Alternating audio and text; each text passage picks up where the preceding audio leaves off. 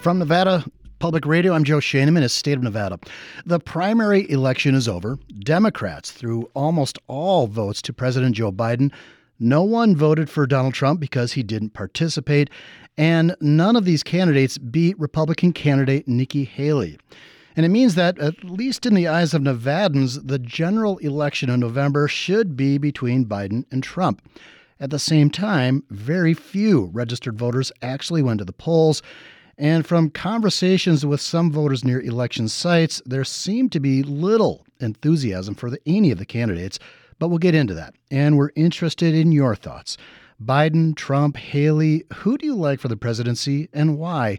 To kick us off, Paul Boger is our politics reporter in Northern Nevada. Paul, welcome. Hi, Joe. Hey, so Biden's win was expected, but South Carolina Governor and former UN Ambassador Nikki Haley the only Republican with wide name recognition in the primary, came in second to none of these candidates. You know, Haley did put no effort into getting votes here. Her campaign is focused on Southern Carolina. So, was this really much of a loss for her? I actually think it was kind of a loss for her, at least in terms of does she have support outside of what she can get through her campaign, right? People have been watching what's been going on across the country. They've been seeing what ha- saw what happened in Iowa and New Hampshire, and they at least have some sort of idea of where she is, who she is, what she stands for. That said, I think it also shows that you have to come here and earn voters in Nevada.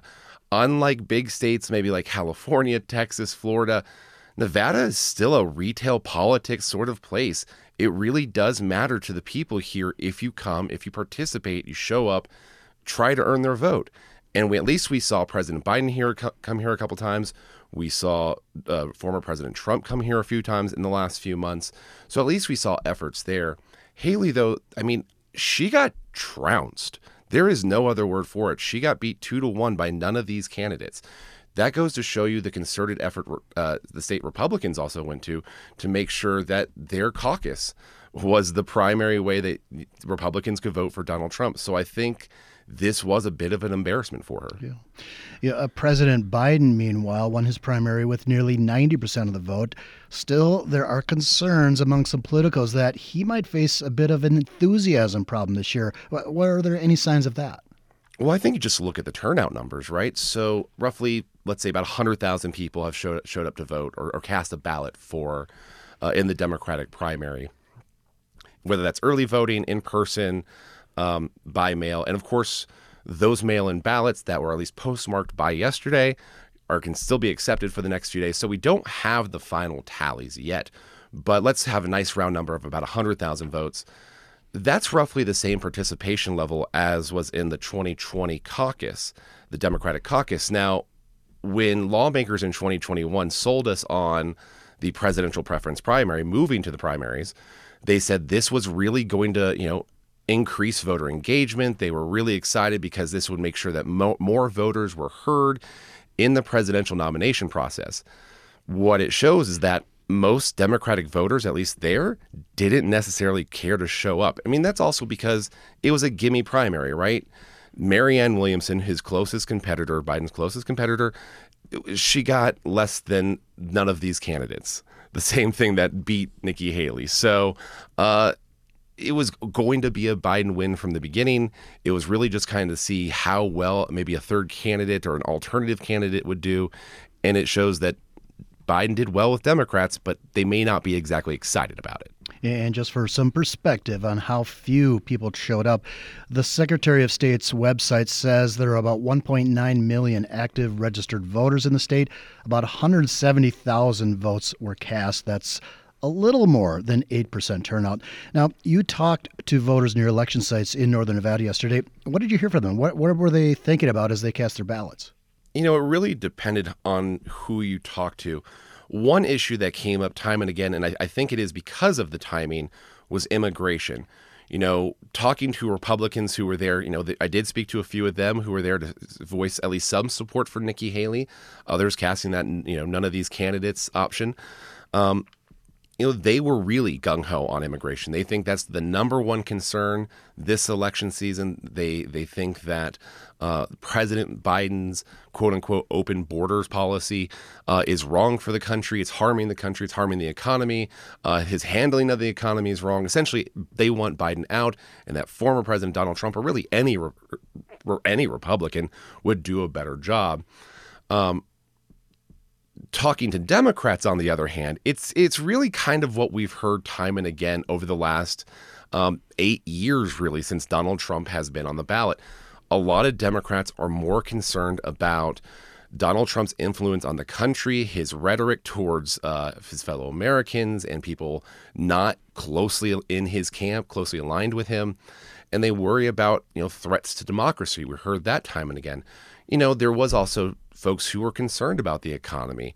Everybody mentioned it, at least in passing. When I tried to press them a little bit more on it, you know, it was kind of, well, things are expensive. Well, you know, the, the president can only do so much to affect the economy.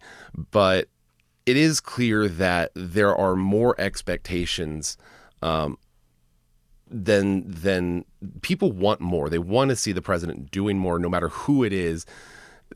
But where it is, it's it's they they just want to be doing better. You are also preparing to cover the Republican caucuses tomorrow night. And in that contest, former President Donald Trump will be there, and he's expected to win handily. He's already uh, announced he's going to be coming to Nevada to celebrate his win. His only opponent is Texas businessman and pastor Ryan Binkley. I know we've talked about it on this program, but what are you expecting? Well, I mean, it's going to be a Trump win, right? I mean, the president, the former president, wouldn't be coming here if he didn't think he was going to get a big old victory. Um, and and Texas Pastor Ryan Binkley, listen, I don't think anybody really knows who he is. He has tried to to make some inroads here in the state in the last couple of weeks, but um, I don't think it's it's a little too li- too little too late for him. Um, and I think that what we're really going to be looking at is the turnout numbers, similar to what we saw in the primary. Is this going to be low turnout? If we see high turnout in the Republican caucus, that really does mean something. That means there's a lot of enthusiasm for President Trump, at least with Republican voters. If we see this again as maybe less than 10%, I think it's just very similar to what you saw in the Democratic primary that hardcore Democratic voters or excuse me, hardcore Republican voters are going to go out and support their nominee and they think that is Donald Trump. And as you mentioned, you and other reporters here has talked to several people throughout the state during the election yesterday. And here's what a, a few of them had to say. I did go for Biden last time, but I think he's getting too old. That stupid other Trump, I hate him. So there, there's my answer. I think there's plenty of enthusiasm, and there's, you know, the hardest things going on in our society right now are because of lingering support of the past president, which is, you know, today, for example, the uh, the House and Senate not being able to get something for immigration through and support of Ukraine through, all because they're too worried about how it will affect the impression of how Biden's doing. It's obvious, you know, they're not thinking about what's best for the future. Um, voted for Biden. I like what he's doing um, with the student loan forgiveness debt or of the debt. So that's a big one for me, just considering how much I owe in student loans. And then really wasn't just too familiar uh, with the other candidates as far as the Democrats go. Um, we haven't seen too much from them. I don't feel like they've really been pushing anyone else outside of Biden. And then just from my research, I wasn't, you know, too moved. So President Biden upholds uh, democracy, security uh, through NATO and Europe, and great economy for most people. And in order, that was Maria Macias, Greg Mangarman, Lexa Green, and Stephen Lee. These are voter voters who cast a ballot in yesterday's primary. Terry from Las Vegas, welcome to the program. How you doing? I'm doing good. Go ahead, Terry. Yeah, uh, probably about a month ago, I switched, I switched from Democrat to Independent only because um, I think that Biden, even though I think he's intelligent enough to do the job, not healthy enough. They didn't make a lot of it on the news about when he came to town the other day. It appeared as though they put him off at the back of the plane with, with the shorter steps. Just don't think he's going to be healthy enough.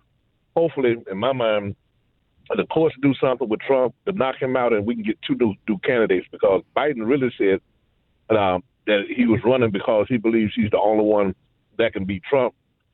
That's a matter of opinion, but like some of the, the things that you've been saying, um, I don't believe anybody in my household actually um, voted yesterday because it's like a given. It looks like we've just been given Trump and Biden because of this some type of political rematch, and so. But I'm hoping that the independents will make a difference um, and be like yeah, that the independents will be different because I think the independents are going to uh, be the ones that's going to turn the table later on in the year for the prime uh, for the primary, you know, for, for the general.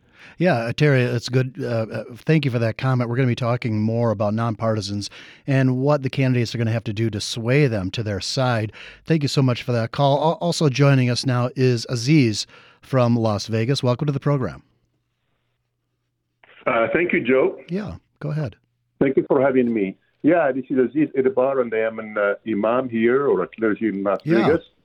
And uh, what I would like to share with you is the fact uh, that uh, a, uh, a, national, a national movement uh, has started and had the first convention in Michigan.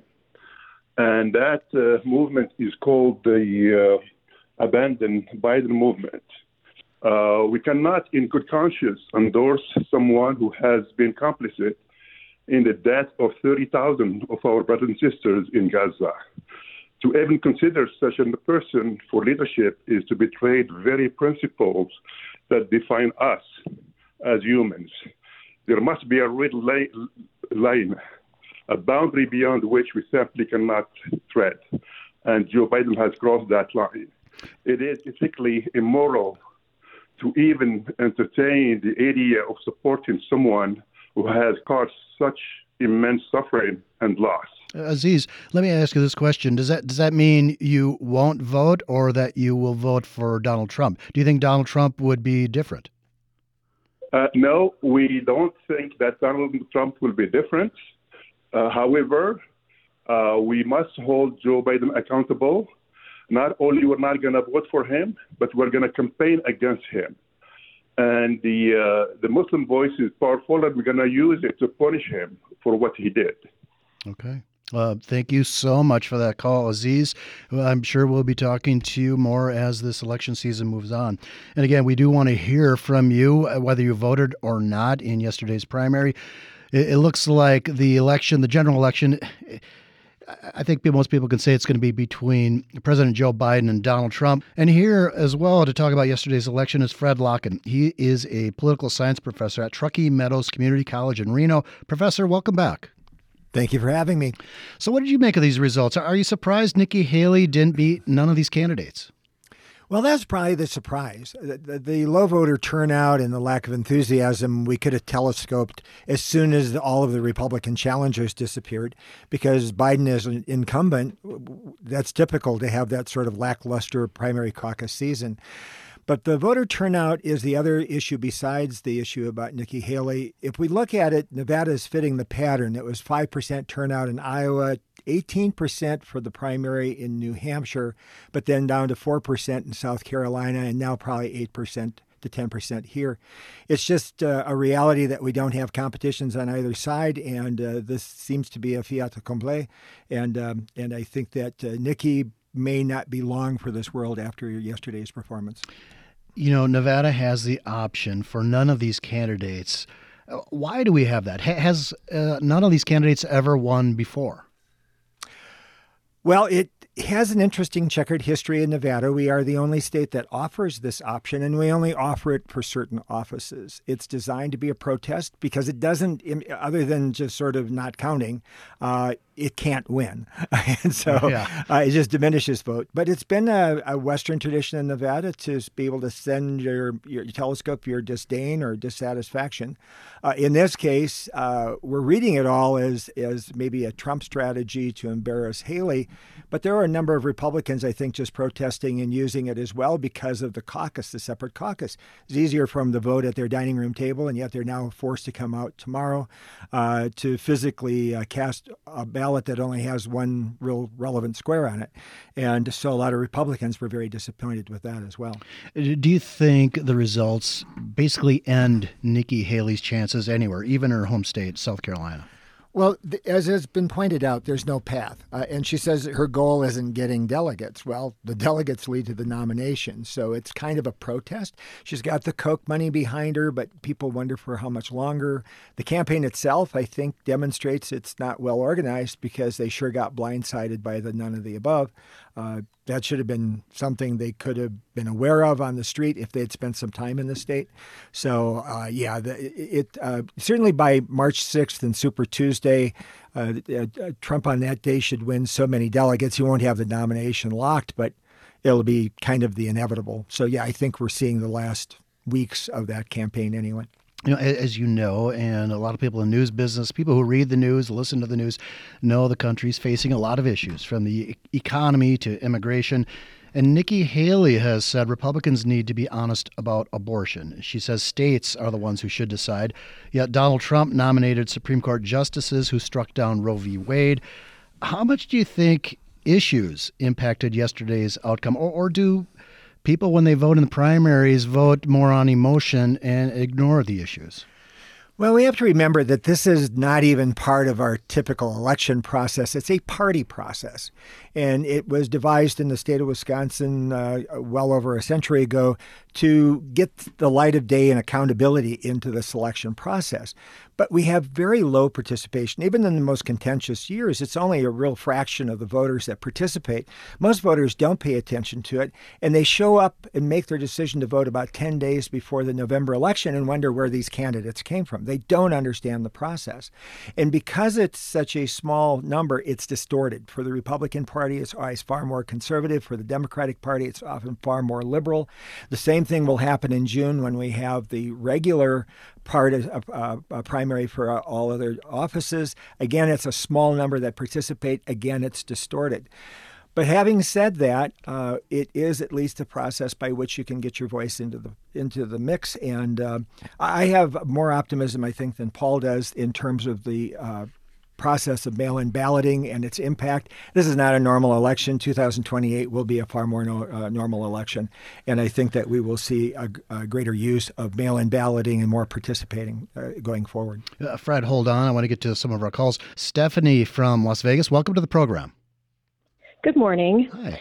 Um, my comment or sort of question is um, for voters in general who I wonder how many voters actually understand the process and understand um, uh, uh, voting, how how their choices affect the outcome of the election. Because I hear a lot of people, like your last caller, who are say upset about Gaza and they want to protest against Joe Biden and campaign for somebody else or vote against him, or they'll absolutely not vote at all. And what I don't understand is, if I understand elections correctly if you don't vote Biden or you vote third party, all that does is help put Trump in office, whose policies are even more even worse for Gaza for, from the perspective of those folks.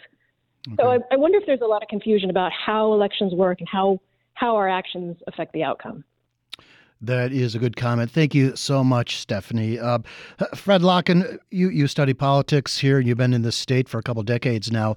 Do you, th- do you think people get it? You know, by not voting, they they might be th- actually throwing support for somebody they might not really like. We see so much of it, and I, I share the frustration of your caller uh, had made the comment actually off air that, that that's exactly what happens. Unfortunately, is uh, you have to consider the alternative in what has been historically a two-sided argument in our elections, and so you're kind of you know chopping off your nose to spite your face in the process. Uh, but it has been part because they don't understand. They're very much impassioned by the moment and by the single issue. Uh, and into your earlier reference to abortion topics, there are a number of issues that would clearly play out in the fall election. Oddly, they were not present in this primary or, or will be in this caucus. This is more about the, the personality of Donald Trump on the Republican side and uh, supporting that, and, uh, and, and certainly the effort to uh, return Joe Biden for the Democrats. Although both sides are getting a little tired of the same candidates. But she's very much right, and I think that uh, it is a problem because single issue is the most common motive for a voter showing up to vote. They have that one concern, and they want to know where the candidates stand on that one issue. Yeah, Fred, based solely on the results we've seen so far, it is looking more like a repeat of the 2020 general election. And that year we saw record turnout for Biden and Trump. Do you think we'll see that again?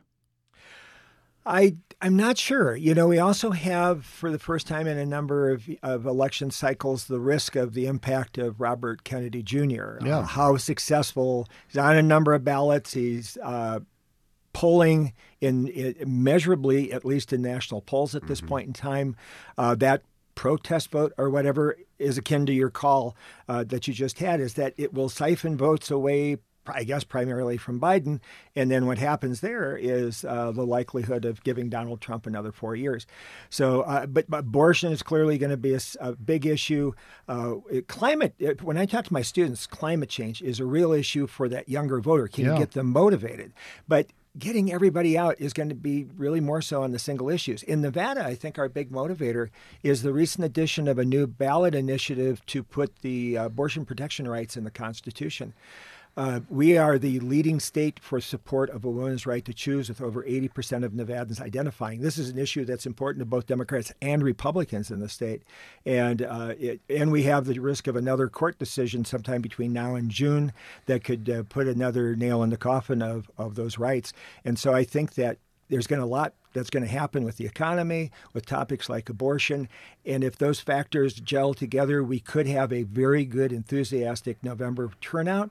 Otherwise, it's going to be lackluster, and it's who can get enough to the in, there to get them across the post. Before we get to a break, do you think, depending on the results of the general election in the fall, yeah, we're, we're already looking ahead to that, past even the uh, the nominations. Uh, uh, should we expect chaos that we saw in 2020, the denial of results, the violent protests? I mean, do you think are people past that?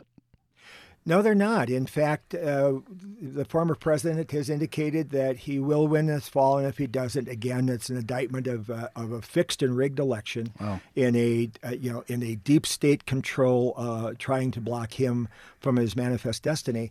And uh, yes, I mean he has suggested several times we're supposed to get a terrorist attack. We're going to definitely see violence in the streets if he doesn't win. And joining us now is Rosalie from Las Vegas. Welcome. Hi.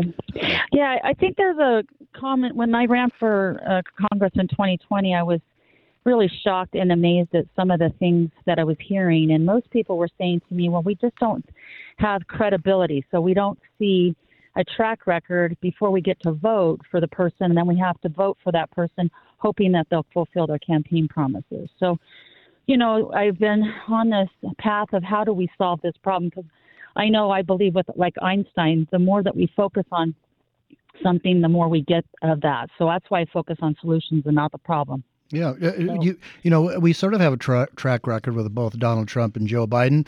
Can you give me an idea of who you support?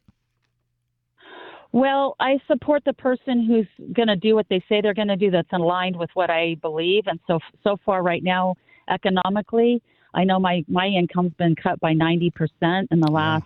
Uh, yeah, and, and my husband's and maybe several other people I know. Uh, you know, so I, I believe that we uh, had a better economy. Now, whether that was just something that happened, you know, happenstance, I don't, I don't believe so. I believe uh, Donald Trump did support and say what he was going to do and did what he said he was going to do mostly. Um, however, my concern is that, you know, all the leaders in the parties are really getting involved in picking which uh, people are running. Mm-hmm. And I think that needs to stop. We need to have people that have a track record of being pro community with a heart for business and, and a head for business as well. And have that be what we, what puts people in on the ballots, not because the party leaders. And I've been told by both party leaders, uh, uh and I was sick, sickened by this as well, that they uh, that it depends on who, who what party leaders endorse who is going to run actually does get that nomination. So uh, tomorrow we're getting together at the library, just a community mastermind. I'm, I, like I said, I'm more about solutions. Let's not complain without having a solution. So from three to five tomorrow at the Clark County Library there on East Flamingo, we're having an open forum just to discuss what is happening and what are the solutions to surround these problems uh, around leadership and credibility, sure. uh, community resiliency, and also AI. How are we going to and should we regulate or how do we regulate AI? Okay. So it's an open discussion about this, and I I do support uh, candidates that say what they're going to do and that that follow through. So Rosalie, uh, you, you you had made one uh, a lot of interesting points. You lost ninety percent of your income. Can I ask what what you do? Well, I my husband and we have this business that does uh, patios uh, uh, extensions, and so it's discretionary income that people use to put on, you know, to put shade in their on their patios, and we uh, there isn't any, and people just don't have any discretionary sure. income anymore. And that has been a really, you know, I, I've heard people saying they're fasting, you know, which is kind of good for their health, but just to keep their, to me, to maintain their bills uh, so they can pay, you know, for other things. They're they're going without food right now. So. Okay, Rosalie, uh, I'm, I'm, we're going to move on from that. Thank you so much for the call. I appreciate you calling in and, and listening. I want to introduce now Annette Magnus. She's the former head of Battle Born Progress, which is a nonprofit that lobbies on behalf of and supports progressive ideals. And again, our number 702 258 3552. Annette, welcome back. Thanks for having me, Joe. Glad great, to be here. Yeah, great to have you. You know, this is the first election you've been able to watch from the sidelines since you left Battle Born Progress last year. What did you make of the primaries? Um, I thought it was a normal primary for the Democrats. Um, you know, obviously I was able to vote in the primary and voted by mail. So thankful to have that option because it enables more people to participate in the process. Um, you know, I think you saw what Fred said. It, it, was a normal primary for the Democrats because it, Joe Biden was going to be the candidate. There was no other serious candidates on the ballot. Um, and then I think you see the chaos on the Republican side. And I said this on another program the other day. The the chaos on the Republican side is what's causing voters to question whether or not our election system has integrity you know, when you have Donald Trump calling into question whether or not people's votes are going to count or be uh, making a difference, why would somebody want to, you know, actively participate in that process? And so now, on top of it, you have a state party who has essentially rigged a system uh, to favor Donald Trump and is not democracy. Um, you have a you have two systems essentially working against each other. And so now I think you see more chaos coming out of the Republican Party, and that is going to cause confusion. Yeah, and that you know the the primary election was enacted because, in part, they thought it would eliminate confusion, but also uh, result in more participation in the primary elections. But if, if the, my number crunching is correct, roughly the same number of people turned out to vote in this primary as in 2020 in the 2020 caucus. Uh, why do you think that is? Well, I think, like Fred said, it's not a competitive primary. You pretty much know the results of what's going to happen at this point. Um, that is a, you know, a function of our two-party system, and that is the system we have in place in this country, whether people like it or not. And so that is how our nominees are chosen. It is a party uh, partisan process, and the parties choose their nominee to put forward for the president. And so uh, listen, on the Democratic side, I know that people were very pleased to move from a caucus to a primary. I do think when we have more competitive races in the future, you will see turnout improve. Um, but again, it was a shoe in. People knew it was going to be Joe Biden. And so the the hardcore Democrats who always participate, the inveterate voters, those are going to be the people who turn out during a primary. And, you know, I think in the future you will see this process uh, be helpful for people who, you know, have a job on the strip, work 24 hours, you know, work different shifts, they're going to be able to more easily participate in that process. And that was the point of changing the process. And joining us now is Jim from Henderson. Welcome to this program. Yes, uh, good morning. Good show so far.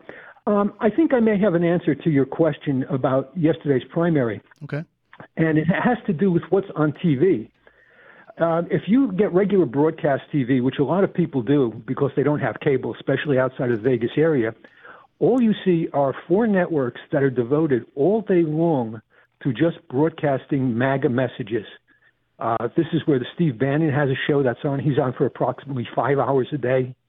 You have the little mini Bannons on for the rest of the day. You have One America News, then you have Newsmax. And their news is really pretty exciting. For example, they begin the show. I watch it the first thing, 7 o'clock when I get up in the morning because it summarizes all of MSNBC for about five minutes. And then they just make fun of it and just say things that are totally incorrect. Hmm.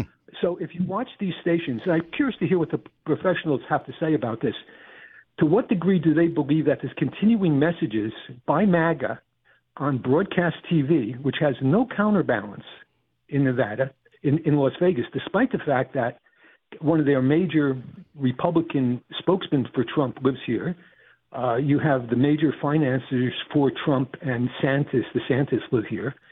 Uh, and, and yet we don't see these guys on any kind of mainstream media, but we see them continuously selling the Trump message on these four stations that begin around uh, 25.3 and 2 up on the, uh, those are the, the, the, broadcast channels for okay. them. Uh, interesting uh, question, Fred Lokken. Uh, how would you respond to that? Well, he's got a very valid point. Uh, we have been dealing with the distortion in news reporting for a very long period of time. When I deal with students now, uh, I'm dealing with students that don't know what truth is. Yeah. What they think truth is is if they hear it on whatever social media they follow, if they see it on the side of the screen, uh, or they have an influencer in their life, that person likely tied to a Fox News or it, and so education now, we have to spend a great deal of time understanding the bias that's out there, being able to recognize it. Uh, we use allsides.com so that you can see the, the continuum of major news sources and realize where they fall left, center, and right, because most of them are on the edges now. They're not in the middle anymore. Uh, but it does it does create a very filtered and distorted view of what reality is, and people think this is the truth. They hear it from their candidates, and they believe it if their candidates are saying it. It's true, which it may not be. Uh, it's a real problem with our republic. Okay. Uh, Jim, thank you so much for that call. And joining us now is Anthony, who says he's on the road. Anthony, welcome to the program. Hello, I appreciate it. Uh, show's been great. Actually, I don't have a whole lot to say. Uh, I am at work, but one thing I never hear, um, which I think is kind of ignored. Um, am I wrong when I say that uh, there's a lot or a majority of backers for Trump that are racist? And why isn't that a big deal? Why, you know, I don't, I don't understand. I mean, we saw the insurrection. You know, we see the flags that are, are, are drawn. We see we see all that, and yet he's still able to run. And I just don't get that part of it. But I appreciate. Yeah, listen. Anthony, uh, uh, your point is taken. I'm going to go to Fred Lokken again about that. Uh, Fred, is there uh, evidence uh, of what Anthony just said? Well, first, we live in a free society with protection of political speech being at the very zenith of our, our beliefs and commitment. Uh, people have a right to be wrong and they have a right to be kind of in your face. And because uh, we didn't promise a nice republic, we, we promised a invigorated discussion of all the topics. But there have been those that have accused uh, Donald Trump of being racist. We see policy decisions. If, if elected, he wants to round up uh, every uh, undocumented. He he uh, targeted Muslim countries when he was in the as president, um, even though there was no evidence that we should be targeting Muslim countries in terms of immigration. Uh, we've certainly had uh, references to Charlottesville and any number of controversies, but in a democracy, ideally the followers uh, become offended by that, realize it's not appropriate, and move on. That has not happened in the case of Donald Trump. Okay. Uh, thank you so much for the call. And uh, I'm going to go to another caller, Dina from North Las Vegas. Welcome to the program. Hi, Jeff. Thanks for having me. Sure. Go ahead. Yeah, I just have a question for the, the folks that are calling in and saying that the um, the nation is going in the wrong direction. When the stock market is up, inflation is coming down, they're adding more jobs monthly than expected, and the economy is doing great. So I'd like to know what exactly would be the right direction. That's a good question. Uh, Paul, you were out there talking to people and you, you sort of mentioned this, and people would mention the economy, but what, what more were they saying about the issues that they saw? Why they thought things were going in the wrong direction? You know, I think inflation is one of those those key indicators for folks. Uh, whether you like it or not, uh, a dollar does not get you nearly as far today as it did four years ago, eight years ago, twelve years ago. And so I think that is what is in people's heads. I think that is a, also part of the continuing issues with the understanding of the, the, the powers of the presidency, right? Um, the, the, the president does not have unilateral power to change the economy or change monetary policy or even set the price of gas. Uh, you know, he can affect policies that have, have changed those things and, and, and, could incrementally change them, but of course does not have the power to m- wave a magic wand. Um, that said, when you talk to voters about the issues, the economy is just one of those nebulous things. I think for them, it's, you know, I'm struggling. I am not seeing my dollar get nearly as far. I see everybody else see also kind of struggling. Everybody I know is is in the same boat. Healthcare is expensive. So what to do about that? You know, you cast a ballot and the same it's the same thing next year. So I think it's really going to be incumbent on whoever the candidate is, either Democrat, Republican, either party, to try to communicate to voters how, you know, how the economy works and why it's going this way and what is needed to fix it right? That is that is what's key because when you do talk to voters it's very nebulous that they just don't feel like they're doing well. Joanne writes i'm a registered independent. I'm also a never trumper. I would have voted for nikki haley if i could have. I realize i could have changed my registration but to what effect? I would not go to a caucus because it's not representative of the populace Voting in Nevada is a mess. I guess I will have to vote for Biden because I definitely do not want Trump. Joanne, thank you for that, that note. We also got a message here from Jeff in Las Vegas who says illegal immigration has been a problem since the Reagan administration and it's just politics. Why aren't Republicans boycotting fruit, vegetables, and meat when immigrants are the ones processing them? Thank you for that comment. And Annette Magnus, I want to go back to you. Beyond the presidential race, there's a big one brewing for U.S. Senate between Jackie Rosen, the incumbent Democrat, and her likely challenger, Republican Sam Brown. Brown had challenged former Republican Attorney General Adam Laxalt in the Senate primary in 2022. He lost, but he has a lot of support now, like uh, from the National Republican Senatorial Committee. How do you think a Biden Trump election might affect that race? Well, I think anytime you have Donald Trump on a ticket and he's promoting racism, as the gentleman earlier said, and he's promoting homophobia and sexism and all of the things that Donald Trump does stand for. And um, we've had four years of that nonsense, and I don't want to go back to that. I think, you know, you just look at the candidates down the ticket for the Republican Party and the nonsense that the Republican Party has been involved with here in Nevada.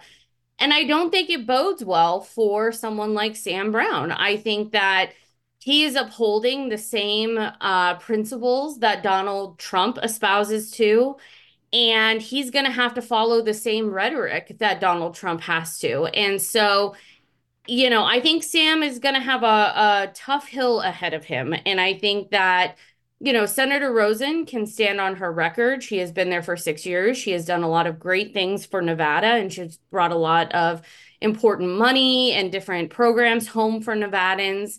And so she has a record to stand on. Um, the only record that Sam Brown has to stand on is one that is losing to people like Adam Laxalt, which is sad.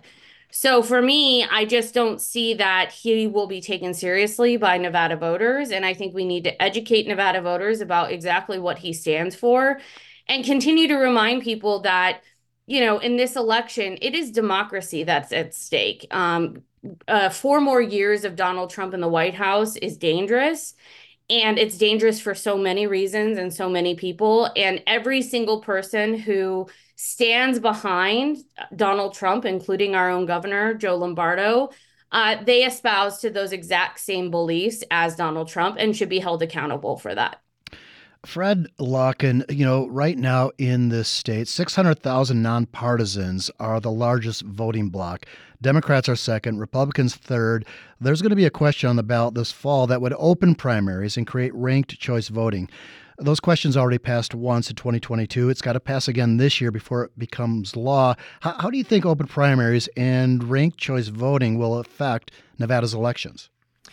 Well, I was born and raised in Wisconsin, the home of the open primary. So I'm a deep believer in allowing people to make that decision so they're able to participate in deciding who the candidates will be. Nevada, I think, is ripe to become a partial open primary state because over half of all other states already have moved in that direction. However, I think uh, Judge Russell made a huge mistake in his ruling because there are two decisions in voting for that. One is whether or not you like op- uh, a partial open primary. The other is whether or not you like ranked choice voting. I can like one and dislike the other. Mm-hmm. I do not think ranked choice voting is for Nevada. We have a complicated ballot already. They would have, uh, and we don't have a decided format for ranked choice voting, which I think also makes this an unconstitutional initiative because if it's approved by voters, we don't know what ranked choice voting will look like just that we, we've labeled it, but we don't describe the methodology they're going to use. And so I'm, I'm, I'm, I'm hoping it'll be defeated. But remember, $27 million came in from outside the state, from the state of Illinois alone, to fund the first victory. They're saying they'll spend at least 32 to 35 million to get it through this time. I don't like this carpetbagger mentality of initi- initiatives coming to the state when no one in Nevada was really asking for it. But it will have an impact. And for the 600,000, they're the voting block of power in Nevada. They are mostly refugee moderate Republicans, so they have a favorability to any moderate view. And I think candidates that moderate their view will do very well with that voting bloc. And eh, eh, Paul Boger, about those 600,000 Nevadans who are nonpartisans, you know, unlike the primary, the two parties have to work to appeal to those voters. First, do you think the the number 600,000 is real or a, a, mirage since people who register their vehicles are automatically registered to vote unless they opt out? I mean, is that a real number? I actually think it I actually think it is pretty close to real. You know, sure.